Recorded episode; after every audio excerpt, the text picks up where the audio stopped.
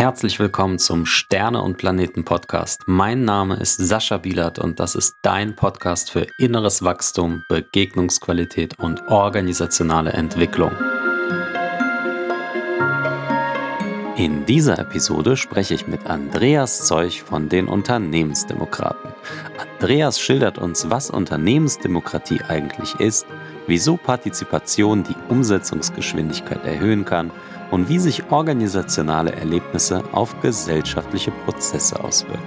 Viel Spaß und eine gute Zeit beim Reinhören.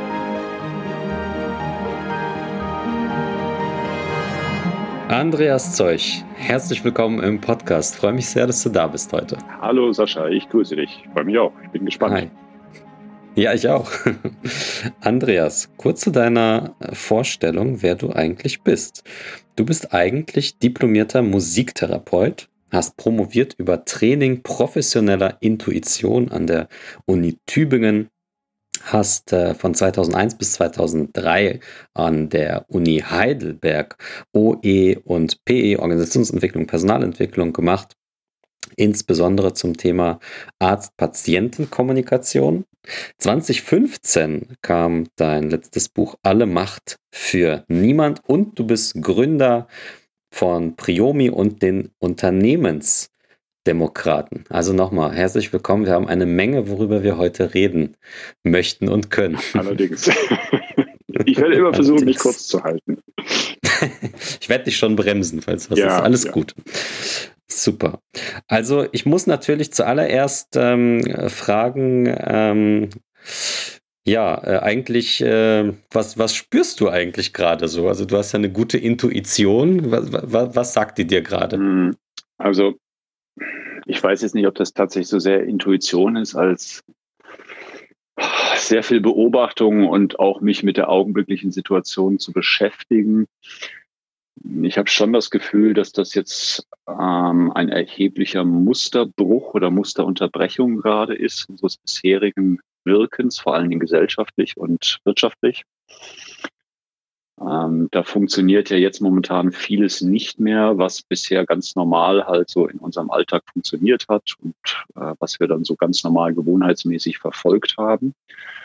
Und jetzt sind wir so ein mhm. bisschen in die erzwungene Klausur äh, reingepresst durch äh, die Ausgangsbeschränkungen und durch äh, das Runterfahren der Wirtschaft. Und naja, da haben halt doch viele Einzelpersonen wie halt auch Unternehmen äh, quasi die erzwungene Möglichkeit, mal nachzudenken über das, was sie bisher gemacht haben und wie es weitergehen könnte. Mhm. Jetzt am 27.04. war gerade, da sitze ich gerade an einer Analyse äh, dieses Gesprächs in den Tagesthemen. Der Herbert Dies als Vorstandsvorsitzender interviewt vom Ingo Zamperoni in den Tagesthemen zu der Frage der Subventionen äh, für die Autobranche hier in Deutschland und äh, was da denn eigentlich gefördert werden soll. Ähm, also das sind natürlich erhebliche Fragen, die da auf uns zukommen mhm. und auch sehr komplexe Fragen, wo es keine schnellen und einfachen Antworten gibt. Ganz klar. Ähm, und insofern spüre ich da gerade oder nehme ich da gerade ähm, sehr intensiv das wahr, was bisher eher so häufig dann doch irgendwie immer so akademisch klang, die VUCA-Welt, ja, die mhm. volatile, unsichere, komplexe und vieldeutige Welt. Und jetzt ist das aber noch viel mehr so. Ne? Also jetzt ist es fast täglich. Mhm. Ne? Also die einen sagen, Masken helfen was, die anderen sagen nein. Ähm, die einen sagen, der Lockdown hat's gebracht, die anderen nein äh, und so weiter und so fort. Ja? Und ja, wann, mhm. wann geht's denn nun weiter wie bisher? Ja, das wissen wir nicht. Das können wir gerade nicht sagen. Äh, so, also es ist diese, das ist ja. brutal gerade da.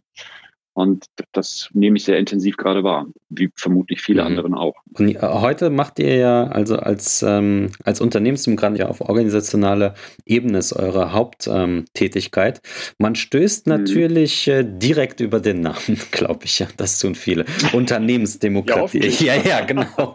Ich habe mich gefragt, wie häufig hast du eigentlich schon den Satz gehört, hör mal, Unternehmen ist doch keine Demokratie. Ja, häufig natürlich. ja, ja, 50 Prozent ja. der Fälle oder? Ja, na, also interessant ist tatsächlich, das ist ein spannender Punkt, Sascha. Interessant ist natürlich, also nicht natürlich, interessant ist für mich und uns, dass die Akzeptanz aber tatsächlich größer wird. Mhm.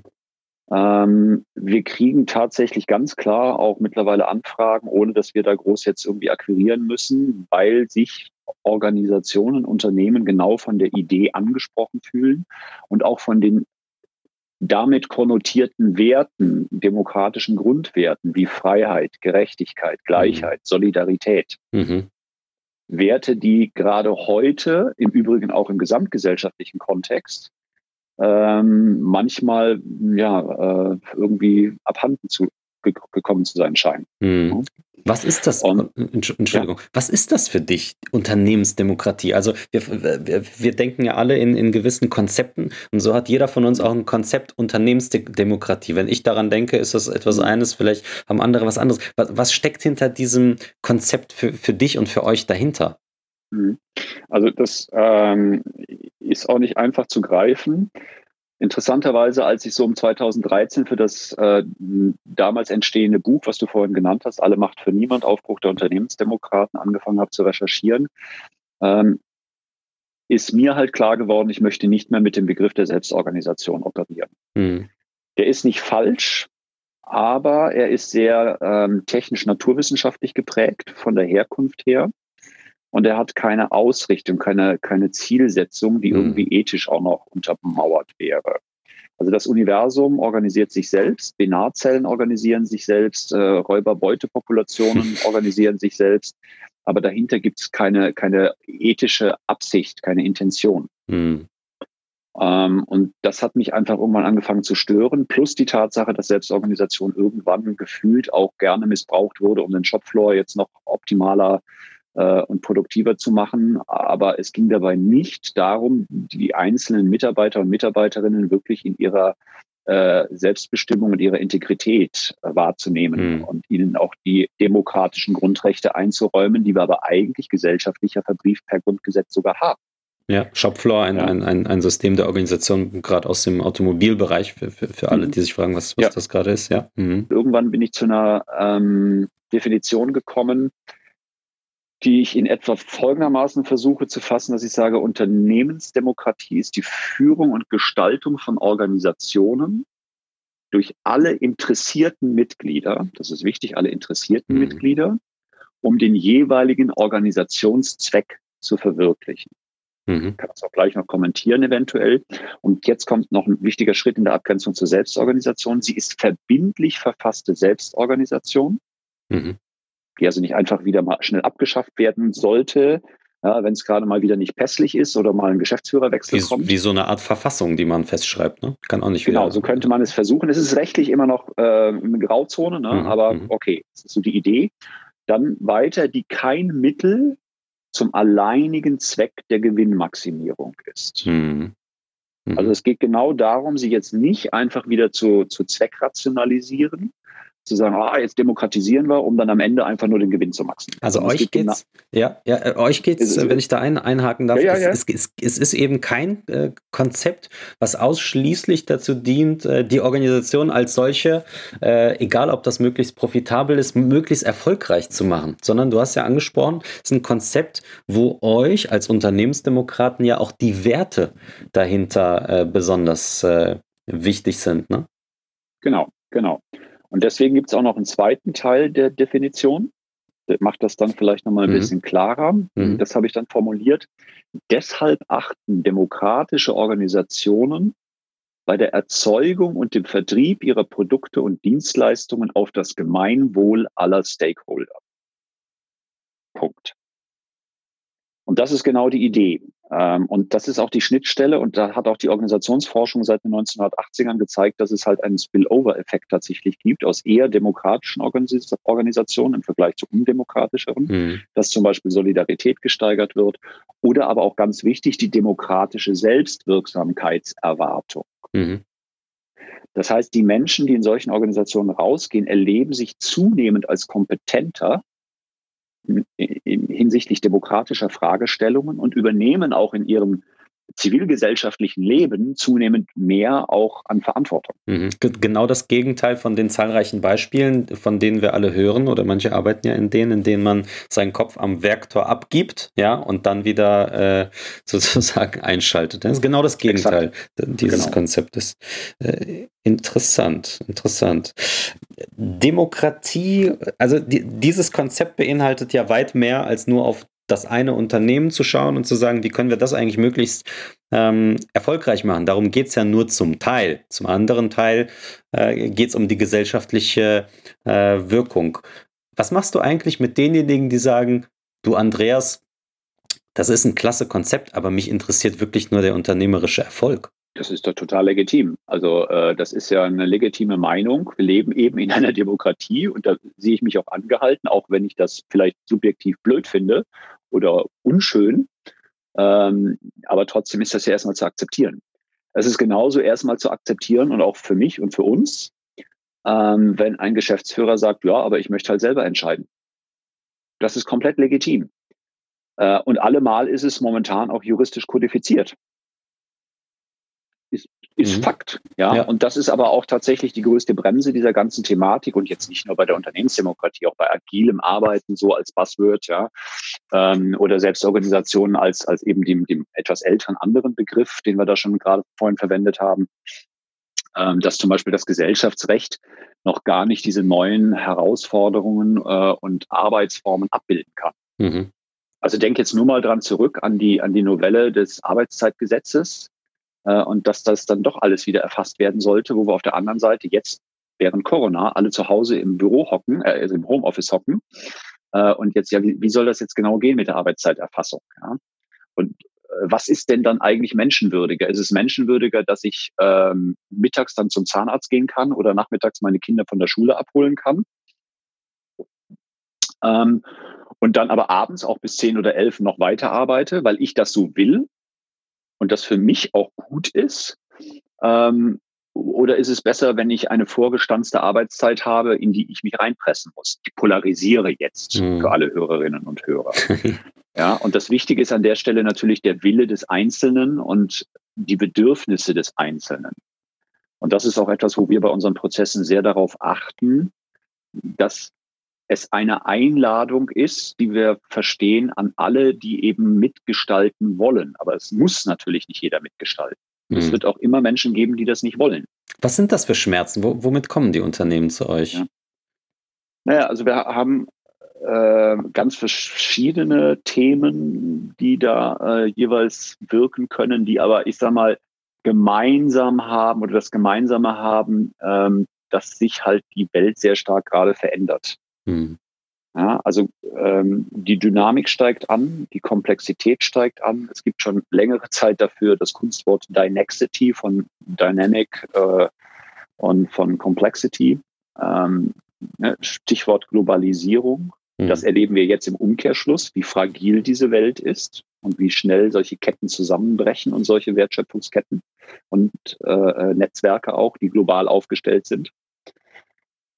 Ähm, und dann kann es zum Beispiel sein, ein alter Kunde von mir, den ich jetzt über mehrere Jahre auch begleitet habe, relativ kleines Unternehmen, ähm, die kommen aus der Informationsverarbeitungs- äh, und Technologiebranche.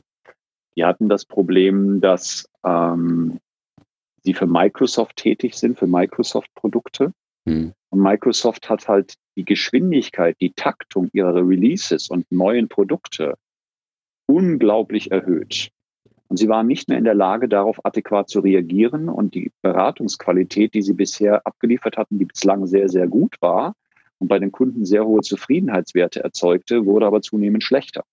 Mhm. Ich möchte nochmal auf den Aspekt, ähm, den du genannt hast, der, der Geschwindigkeit eingehen in, in diesem mhm. Beispiel. Ähm, wir merken ja jetzt äh, nicht erst seit letzten Monat, die Dinge werden immer schneller und so weiter. Die Frage, die sich mir immer stellt, haben das Menschen äh, vor 10, 20 oder 50 Jahren nicht genauso wahrgenommen, nur in einer an, ganz anderen Relation? Ja? Meine These ist ja, die haben das genauso wahrgenommen. Ja? Absolut, ähm, das aber, ich auch. Ja, aber das ist nochmal ein anderes Thema. Vielleicht sprechen wir dazu auch nochmal separat. Aber was mich hier interessiert, Schnelligkeit, wenn du sagst, viel, und das haben ja viele Organisationen, diesen Drang, wir müssen schneller reagieren, wir möchten auch schneller reagieren. Der eine, der irgendwo sitzt und die Genialität mit Löffeln gegessen hat, an den glauben wir vielleicht nicht mehr. Äh, wir müssen andere einbeziehen. Aber was passiert denn jetzt, wenn ähm, tatsächlich, Stichwort Unternehmensdemokratie, die Interessierten, du hast es gesagt, die, die, die können jetzt mitsprechen und zum Teil auch mitentscheiden. Welchen Einfluss hat das auf die Entscheidungsgeschwindigkeit? Klammer, vor dem Hintergrund dessen, dass wir gerade in der Corona-Zeit auch sehen, dass viele Organisationen zurückfallen in, in, ein, ähm, in einen Krisenmodus, wo der Held vorne steht und kommuniziert und sagt, vorne geht's lang. Mhm. Ja, gute Frage. Äh, ganz wichtiger Punkt. Um das zu beantworten, müssen wir mal kurz Entscheidungsprozesse uns etwas genauer angucken. Es gibt drei Phasen von Entscheidungen. Es gibt die Vorbereitung einer Entscheidung, es gibt den eigentlichen Entscheidungsprozess und dann gibt es die Umsetzung der Entscheidung. Eine getroffene Entscheidung ohne eine entsprechend adäquate Umsetzung ist für die Tonne.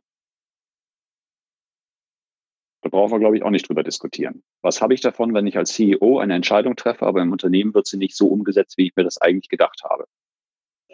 So, Deswegen, das muss man einfach mal genauer sich angucken. Und jetzt ist es vollkommen klar, wenn wir beispielsweise, und das ist nur eine Option, eine komplexe strategische Entscheidung nun mit mehr Menschen treffen als nur der Geschäftsführung. Unter Einbindung beispielsweise auch dann, wenn es keine AG ist, wo es rechtlich vorgeschrieben ist, ja, sondern GmbH ist oder irgendeine andere Gesellschaftsform wenn wir dort auch mehrere Menschen aus der Belegschaft einbinden, dann ist es ja vollkommen klar und unbenommen, dass dieser Prozess auch schwieriger wird, als wenn der beispielsweise ganz pointiert gesagt alleinige Geschäftsführer das alleine entscheidet. Mhm. Vollkommen klar. Das Entscheidende ist aber, dass die äh, Umsetzung danach meistens besser funktioniert eben weil schon mehrere Perspektiven, Widersprüche, ähm, ähm, multiperspektivische Sichtweisen am Anfang integriert worden sind in der Entscheidung. Und dann die Leute, wenn sie es gemeinsam entschieden haben, auch nochmal ganz anders motiviert in die Umsetzung reingehen, als wenn du, Sascha, jetzt sagst, also ich habe die Entscheidung getroffen, Leute, jetzt macht mal. So, Punkt eins. Und jetzt würde ich gerne noch eine andere äh, Antwort geben, ähm, nämlich dass die Demokratisierung von Entscheidungsprozessen vor allen Dingen auch heißt, wir bedienen uns des Subsidari Subsidiaritätsprinzips. Das heißt, Entscheidungen werden auf der niedrigstmöglichen Ebene getroffen, sofern dies möglich ist und die Kompetenz dort vorliegt. Wenn das nicht der Fall ist, gehen wir eine Etage höher. So, ganz pragmatisch, ganz einfaches Beispiel jetzt raus aus der Theorie, kennt praktisch jeder. Ich rufe irgendwo in der Telefon-Hotline Hotline an und habe ein Problem mit einem Produkt, was ich gekauft habe. Und wie oft ist es mir schon passiert, dass ich dann irgendwann gehört habe, ja, das kann ich jetzt nicht entscheiden, da muss ich jetzt mal meinen Vorgesetzten kontaktieren. Ja. Dann ist der Vorgesetzte aber gerade in einem Gespräch oder gerade nicht da und dann kriege ich erst drei Tage später die Antwort. So, wie wäre es aber, wenn derselbe Mitarbeiter der Support-Line oder der Telefon-Hotline ein größeres Entscheidungsrecht und eine größere Entscheidungskompetenz hätte und sofort sagen kann, ja wunderbar, Herr Zeugs, tut uns sehr leid, ähm, hier arbeiten wir auf Kulanz, äh, bitte schicken Sie das Produkt zurück, Sie kriegen sofort ein neues äh, und außerdem kriegen Sie noch, keine Ahnung, äh, dreimal Produkt Y dazu. Mhm. Ja, es tut uns sehr leid, dass das so dumm gelaufen ist. Würde ich weiterempfehlen. Nicht nur wegen eben. der drei Produkte dann, die ich dann bekomme. Ja, ja, genau. Ja, und das gibt natürlich eben auch schon Unternehmen, die genau das machen. Also zum Beispiel der Schindlerhof. Äh, dort dürfen die einfachen Mitarbeiter beispielsweise an der Rezeption, wenn was irgendwie in einem Zimmer von einem Gast nicht in Ordnung war, können die absolut eigenständig halt auch entsprechend zum Beispiel die Preise reduzieren. Mhm. Als Entschuldigung. Mhm. Ja, und das Ding hat also dauernd, dauernd, dauernd immer wieder den, den Preis fürs beste Seminarhotel in seiner Kategorie gewonnen. Ja, dreimal gewonnen, einmal ausgesetzt, weil ausgesetzt musste sein. Dann wieder dreimal gewonnen, wieder ausgesetzt, wieder dreimal gewonnen und so weiter. Mhm. So, also das heißt, äh, jetzt nochmal anders formuliert, wieder etwas abstrakter, dort, wo die Mitarbeiter den Kontakt zum Kunden haben, also dort, wo der Marktkontakt besteht, dort sollten natürlich auch schneller die Entscheidungen getroffen werden. Ein äh, Modell, das wir kennen, ähm, als äh, in unterschiedlicher Literatur wird es manchmal als Pfirsichmodell bezeichnet oder als Zwiebelmodell, ne? möglichst viel genau. Marktkontakt im Gegensatz zum pyramidalen Modell, was häufig dem äh, Taylor zugeschrieben genau. wird, obwohl er niemals eine Pyramide irgendwo skizziert hat, aber trotzdem wird es ihm zugeschrieben. Ja. Ja. Hm, spannend, ja. Du, du wolltest noch was ausführen? Ja, also äh, genau, ich finde das gut, dass du das sagst, das Pfirsich-Modell, das, ne, das kommt ja so über die, meines Wissens, über die, den Beyond-Budgeting-Kreis sozusagen. Und ähm, wenn man das jetzt mal ganz abstrakt formuliert, dann wird es auch sehr schnell klar, äh, das klassische Organigramm in dieser, in dieser Tannenbaum- oder pyramidalen Struktur ist eine Oben-Unten-Logik. Mhm. Während dieses Pfirsich- oder Kreismodell, auch wie in der Soziokratie oder Holacracy als neuere Formen, ist eben ein Innen-Außen als, als, Logik, als logische Unterscheidung. Ja, da geht es um Außen versus Innen und nicht versus oben oder unten.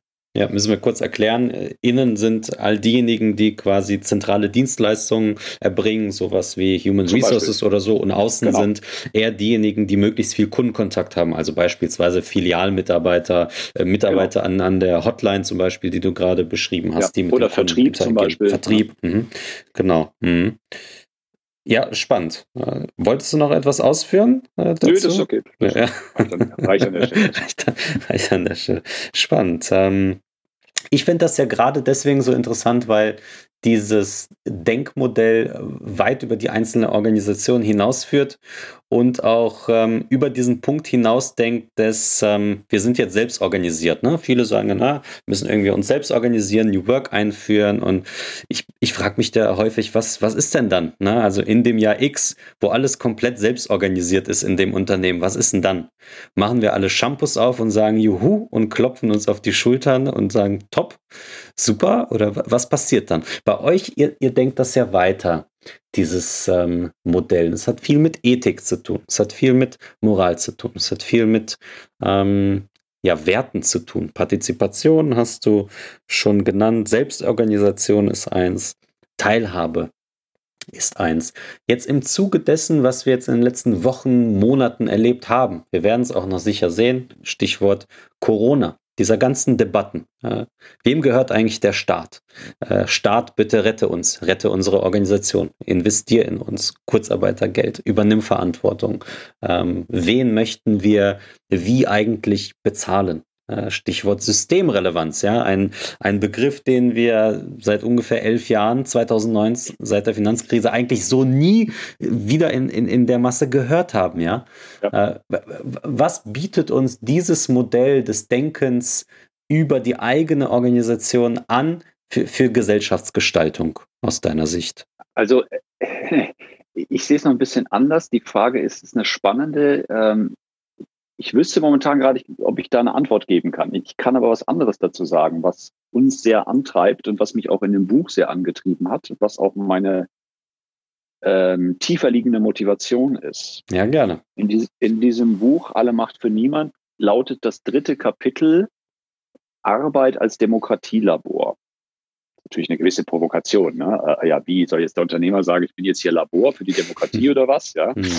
Ähm, aber also dahinter steckt folgender relativ einfacher Gedanke. Eine Organisation, selbst wenn sie ein, ein global oper operierendes multinationales Unternehmen wie VW wäre, ist immer noch ungleich kleiner als soziales System als ein ganzer Staat wie Deutschland mit mittlerweile etwas über 83 Millionen Einwohnern. Heißt, wir können in einem deutlich geringer komplexen Umfeld demokratisch partizipative, selbstorganisierende, agile Prozesse erlernen, testen, im täglichen Doing. Mhm. Und das schafft Erfahrungshorizonte, die im Übrigen dann auch wieder sehr, sehr persönlich sind, meiner Auffassung nach. Zäsur, an der Stelle nur angemerkt, die Frage beispielsweise, die ich sehr, sehr für sehr wichtig halte bei solchen Transformationsprozessen, in die Selbstreflexion zu gehen und zu fragen, wo sind denn bei mir die Grenzen der Mitbestimmung? Mit wem möchte mhm. ich denn gemeinsam noch einen Prozess gestalten und mit wem nicht mehr? Mhm. Nur ein Beispiel. Und, und diese ähm, Erfahrungen im täglichen Arbeitskontext, die bieten uns die Möglichkeit, wirklich das nochmal intensiver zu erleben.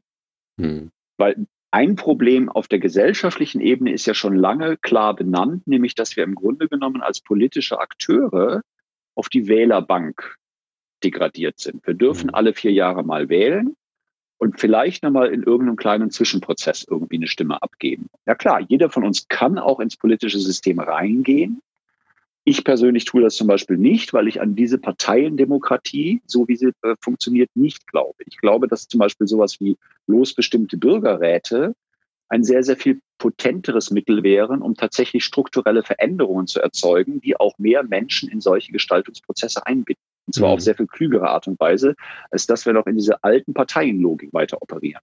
Du meinst also, ich muss, muss ja mal nachfragen. Du meinst also, dass wir quasi in, in unserer täglicher Arbeit, in, in, in der Form, wie wir arbeiten, wie wir interagieren, das System, in dem wir arbeiten, äh, das quasi ein, ein laborartiges Experiment ist, das wir benutzen können, um außerhalb dieser Organisation in der Gesellschaft zu wirken. Das könnte es jedenfalls sein.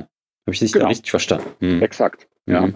Und jetzt muss man einfach mal ganz nüchtern sagen, also rein erkenntnistheoretisch, da können, das können wir runterbrechen, bis auf auch ganz, ganz recht knallharte logische äh, Erwägungen. Letzten Endes ist alles, was ich tue, ein Experiment. Ja, ich weiß nicht mit letzter Gewissheit, was passieren wird. Mhm. Ja, ich habe keine letztgültige Planungssicherheit. Ich weiß ja nicht mal, ob ich Andreas morgen noch leben werde oder in drei Monaten. Vielleicht erwischt mich Corona auch. Ja, vielleicht hatte ich es auch schon, ich weiß es nicht, bisher habe ich nichts gemerkt. Ja. Aber angenommen, äh, könnte ja sein, ich bin 52, äh, äh, auch nicht mehr der Allerjüngste. Ja, du wirkst noch äh, ganz frisch. ja, ja, ja, ich auch. Ich mache mir jetzt auch keine Sorgen. Aber trotzdem könnte ja sein, Corona erwischt mich und äh, ich scheide dahin. Ja. Weiß ich's? Nein, ich weiß es nicht. Ich habe gewisse Wahrscheinlichkeiten. Aber die Wahrscheinlichkeit, im, bei einem Verkehrsunfall ums Leben zu kommen, ist auch da und gegeben. Könnte mhm. genauso passieren. Oder sonst irgendwas. Ja, und das sind jetzt sehr dramatische, zugespitzte äh, äh, letzte Gewissheiten und, und, und Prozesse, die irgendwann ablaufen. Aber wir wissen einfach nicht, was morgen exakt passieren wird. Hm. Wir leben halt immer so weiter und das ist genau diese Musterunterbrechung, die ich jetzt auch vorhin am Anfang meinte zu der Corona-Zeit. Auch da ist es eine Musterunterbrechung, dass es jetzt eben gerade mal nicht so weitergeht, wie, wie wir es bisher gewohnt sind. Hm. Und jetzt haben wir gerade mal lächerliche vier Wochen eines, eines Ausnahmezustands. Und mit lächerlich meine ich jetzt nur auf der persönlichen Ebene und auch nur bei denjenigen, die es einigermaßen gut noch getroffen haben. Mhm. Ja, es gibt natürlich sehr harte Schicksale. Ich bin Therapeut, ich habe solche Leute kennengelernt, äh, wo es echt heftig zu Hause zur Sache geht. Ja, und wo, wo dann Depressionen kommen, wo suizidale Gedanken kommen, äh, äh, wo Gewalt in der Familie herrscht. Und, also das möchte ich ausklammern und nicht banalisieren, um Gottes Willen. Aber es gibt auch noch genügend Mittelfeld, die so wie du und ich eigentlich im Grunde genommen das doch relativ auf einer Backe absetzen können. Und trotzdem tut sich bei ganz vielen Leuten auf einmal irgendwie so, so ein prädepressives hm, Erleben äh, auf, äh, mhm. Äh, wo sie nicht mehr wissen, die Menschen, was sie mit ihrer Zeit anfangen sollen. Mhm. Äh, ich lese dauernd Artikel, äh, äh, Ideen gegen Langeweile bei Corona. Wo ich mir mhm. denke, ja, okay, also interessant, dass erwachsene Menschen Langeweile haben und sich nicht selber beschäftigen können, wenn sie nicht ansonsten wie immer irgendwie dreimal in der Woche rausgehen und Bier trinken mit Kumpels. Mhm. Was sagt das für dich aus? Also was, wofür ist das ein Zeichen für dich? Das ist eine sehr gute Frage. Das ist sehr spannend. Ähm, ich denke jetzt laut, habe da keine vorgestanzte Antwort. Ich glaube, das ist ein, ein Spiegel dafür, wie wir ähm, auf, der, auf der individualpsychologischen Ebene auch jeweils für uns entwickelt sind. Mhm ähm, wie klar uns ist, was wir wollen vom Leben, wie klar ist, was uns wirklich wichtig ist und was uns nicht wichtig ist. Ähm, die Fähigkeit, mit sich selber alleine klarzukommen, auszukommen, wenn man alleine lebt und nicht in der Familie zum Beispiel. Ähm, aber natürlich auch Konfliktbewältigungsstrategien, zum Beispiel in einer Familie oder in einer Partnerschaft ohne Kinder. Mhm. Und ähm, das ist schon hart, finde ich, was, was da irgendwie gerade so spürbar wird, dass da ganz viel irgendwie äh, noch Entwicklungspotenzial ist, also positiv gewendet. Ja. Mhm. Und das im Übrigen hat für mich dann sehr viel mit Bildung zu tun, äh, wie wir unsere Kinder erziehen. Ich habe Kinder, deswegen weiß ich, worüber ich da rede. Die sind 9 und 13. Äh, ja, also das, das äh, bewegt mich da auch dann sehr an der, an der momentanen Situation. Mhm. Das ist eine ganz menschliche Fragestellung. Hm. Was, was, gibst du deinen Kindern da eigentlich mit? Also mich hat ähm, mich hat gerade sehr sehr bewegt gedanklich, als du gesagt hast, naja, die, die, Form, wie wir arbeiten, das nehmen wir gewisserweise mit. Das ist eigentlich das Experiment, ja, was uns prägt im gesellschaftlichen Wirken und Interagieren. Ähm, und ich habe mir gedacht, ach, äh, puh, da habe ich erstmal ausgeatmet, ja, weil die Arbeit, die Art, wie ich arbeite, finde ich eigentlich ganz, ganz nett, so, ja, also kann ich auch vertreten äh, in, ja, in meinem gesellschaftlichen Wirken, aber das geht ja nicht allen so. Es, es, es gibt äh, nicht wenige, die sagen, boah, die Art, wie ich arbeite, ey, Gott sei Dank, ich mache dann die Tür zu äh, hinter mir, hinterm Büro, ja, und ich will alles das nicht mehr sehen und nicht mehr dran denken und dann bin ich ein anderer Mensch.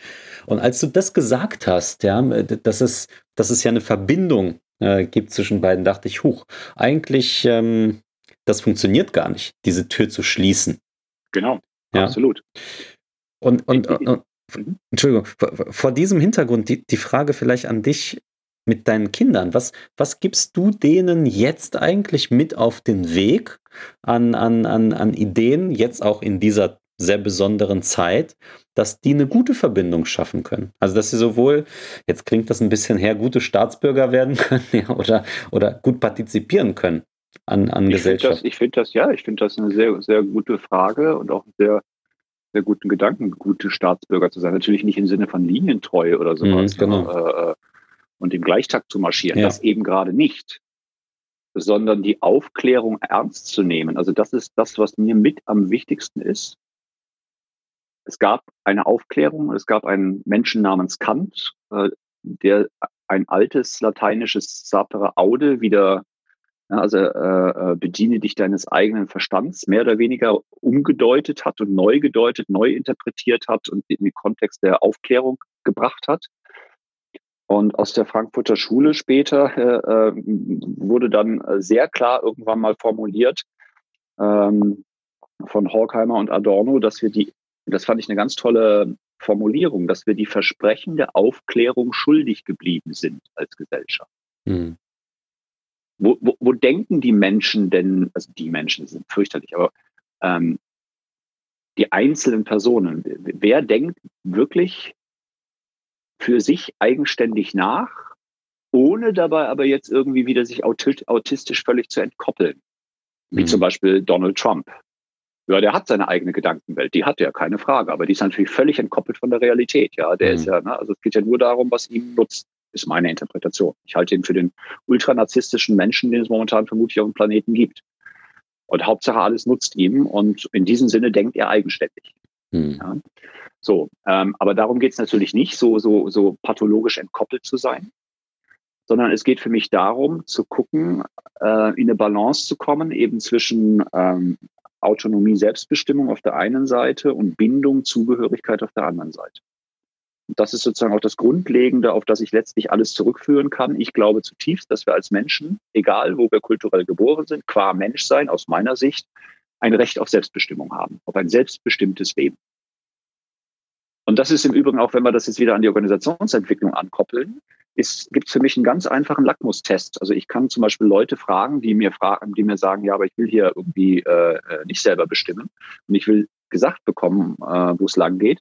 Das akzeptiere ich sowieso erstmal per se, weil das nämlich mhm. auch selbstbestimmte Aussage erstmal ist. Mhm. Ja. Ähm, nichtsdestotrotz äh, frage ich die dann ja, und wie würde es dir denn gehen, wenn ich dir jetzt aber sagen würde, wie du dein privates Leben zu organisieren hast? Ja, wo du zu wohnen hast, was du für deine Wohnung ausgibst, mit wem du zusammen wohnst, mhm. ähm, wie du dein Haus anstreichst oder deine Wohnung, ja, und wann du wohin gehst und so weiter und so fort und wie lange du im Haus zu sein hast. Und das musst du übrigens auch stempeln und du stempelst wieder, wenn du aus dem Haus rausgehst. So, also da kann ich dann immer ganz schöne, ganz schnelle Szenarien kreieren, die sehr schnell klar machen, aha, selbst wenn ich in der Arbeit nicht selbstbestimmt sein will oder glaube, ich brauche das alte System, brauche ich doch meistens, wenn ich einigermaßen gesund bin, in meinem Privatleben meine Selbstbestimmung. Ja. Und da, da ist sie mir auch heilig. Da würden mir die Leute ja sofort die Leviten lesen, wenn, wenn ich das auch nur versuchen würde, eine Sekunde lang ernsthaft. Ja. Ja. So, und auf, auf deine Frage jetzt zurückzukommen.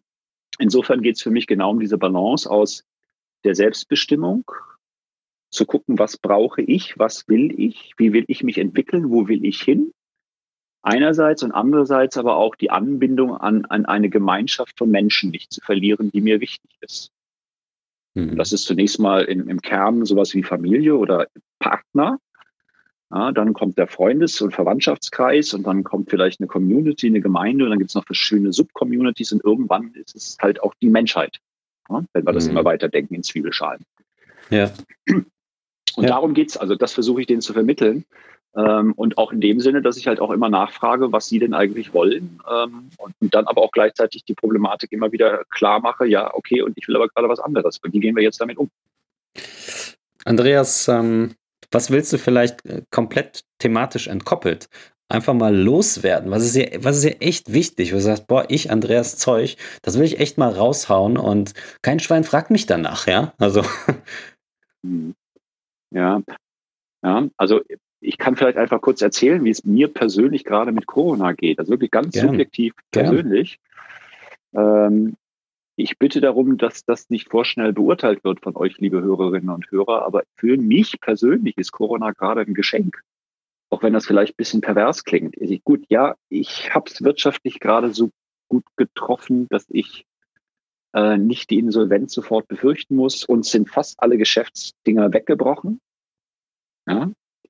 Nichtsdestotrotz gibt es noch Überschuss aus dem letzten Jahr und es gibt Projekte, die jetzt remote laufen können. Und das ist erstmal okay. Also ich habe jetzt keine Panikattacken und ich habe die Zuversicht mit den Kolleginnen und Kollegen, dass wir es gemeinsam schaffen, die Kuh wieder vom Eis zu kriegen. So, das ist das Wirtschaftliche. Das persönlich Gesundheitliche ist, uns geht's allen gut. Meine Ex-Frau, die ist gesund, auch wenn sie Ärztin ist, sie hat es bisher nicht erwischt. Unsere Kinder sind bisher gesund und munter und fidel. Und auch alle aus unserem Umfeld sind bisher gesund. Da haben wir einfach Glück gehabt und dafür bin ich dankbar. So. Und jetzt komme ich zu dem Persönlichen, dass ich halt auch das mit der Ausgangsbeschränkung für mich einfach äh, sehr leicht annehmen konnte, weil ich tatsächlich einfach jetzt an den Punkt gekommen bin, über all diese Dinge, über die wir jetzt heute schon gesprochen haben, viel intensiver nachzudenken, nachzuforschen, äh, viel intensiver wieder zu lesen, mhm. auch lange zusammenhängende Texte, vulgo Buch genannt, zu lesen. und zwar Bücher, die ich schon lange lesen wollte, aber aus dem Alltagsgeschäft heraus dann immer verdrängt habe, weil sie mir zu kompliziert und zu komplex waren und zu, zu fordernd. Ja, und jetzt kann ich mich aber auch mal fünf Stunden am Stück hinsetzen an einem normalen Wochentag, weil das für mich meine Arbeit jetzt gerade ist, weil ich gerade verstehen lernen will, was eigentlich in den letzten 150 Jahren in unserer Gesellschaft ökonomisch und gesellschaftlich passiert ist. Mhm. Und das ist für mich, das meinte ich mit Geschenk, ja. Also, äh, und das bewegt mich gerade sehr und im Prinzip reden wir da gerade drüber. Ja. ja. ja natürlich in, in Auszügen und äh, in, in kleinen Scheibchen, aber äh, das ist genau das, was mich gerade bewegt. Ja. So ja. einfach zu verstehen, wie ist es zu dieser Gesellschaft gekommen, die wir jetzt sind? Wie ist es dazu gekommen, dass wir uns jetzt Gedanken machen müssen darüber, ob die nächsten Subventionspakete wieder in die alte Autoindustrie gestopft werden? Ja, äh, obwohl Dieselgate noch gar nicht abgehandelt ist, äh, äh schreit Herr Dies jetzt schon wieder in den Tagesthemen nach den nächsten Subventionen äh, und einem kraftvollen Programm, um den Konsum anzukurbeln. Ja, obwohl sie äh, äh in den letzten Jahren fette Gewinne eingestrichen haben sollen wir Steuerzahler jetzt einfach auch noch die Autoindustrie mit den alten Verbrennungsmotoren wieder retten. Äh, ja, also abgesehen davon, dass mich das massiv aufregt und ich einen Hals bei sowas kriege, frage ich mich dann aber eben auch, ja, wie kann, konnte es dazu kommen? Hm.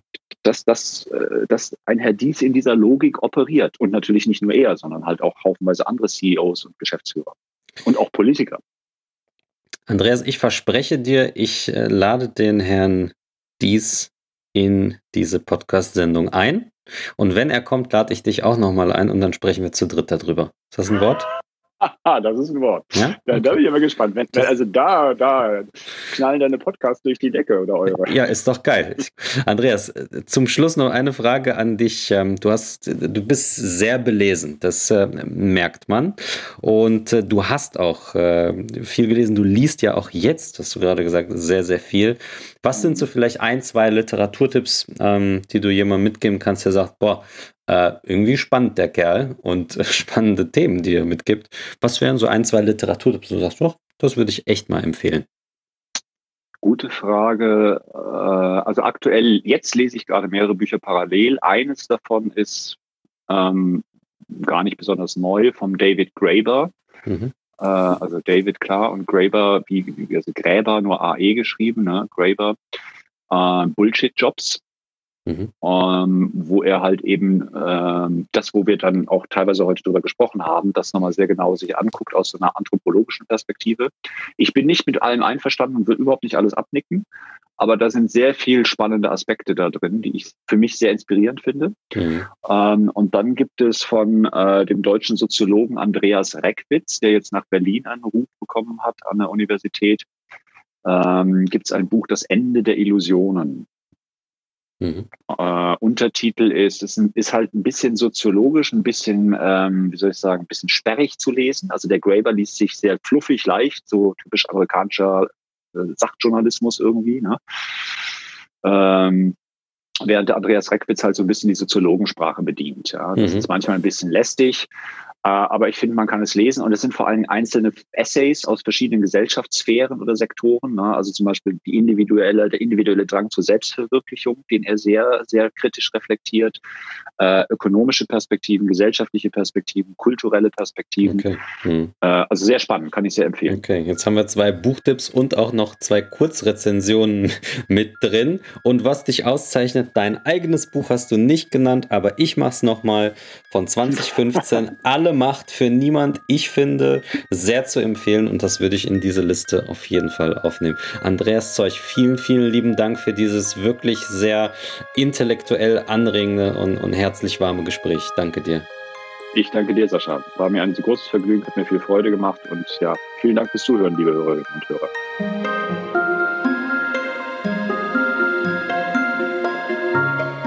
Das war der Sterne und Planeten Podcast mit Andreas Zeuch. Ich bin gespannt, was du über unser Gespräch denkst und was es bei dir ausgelöst hat.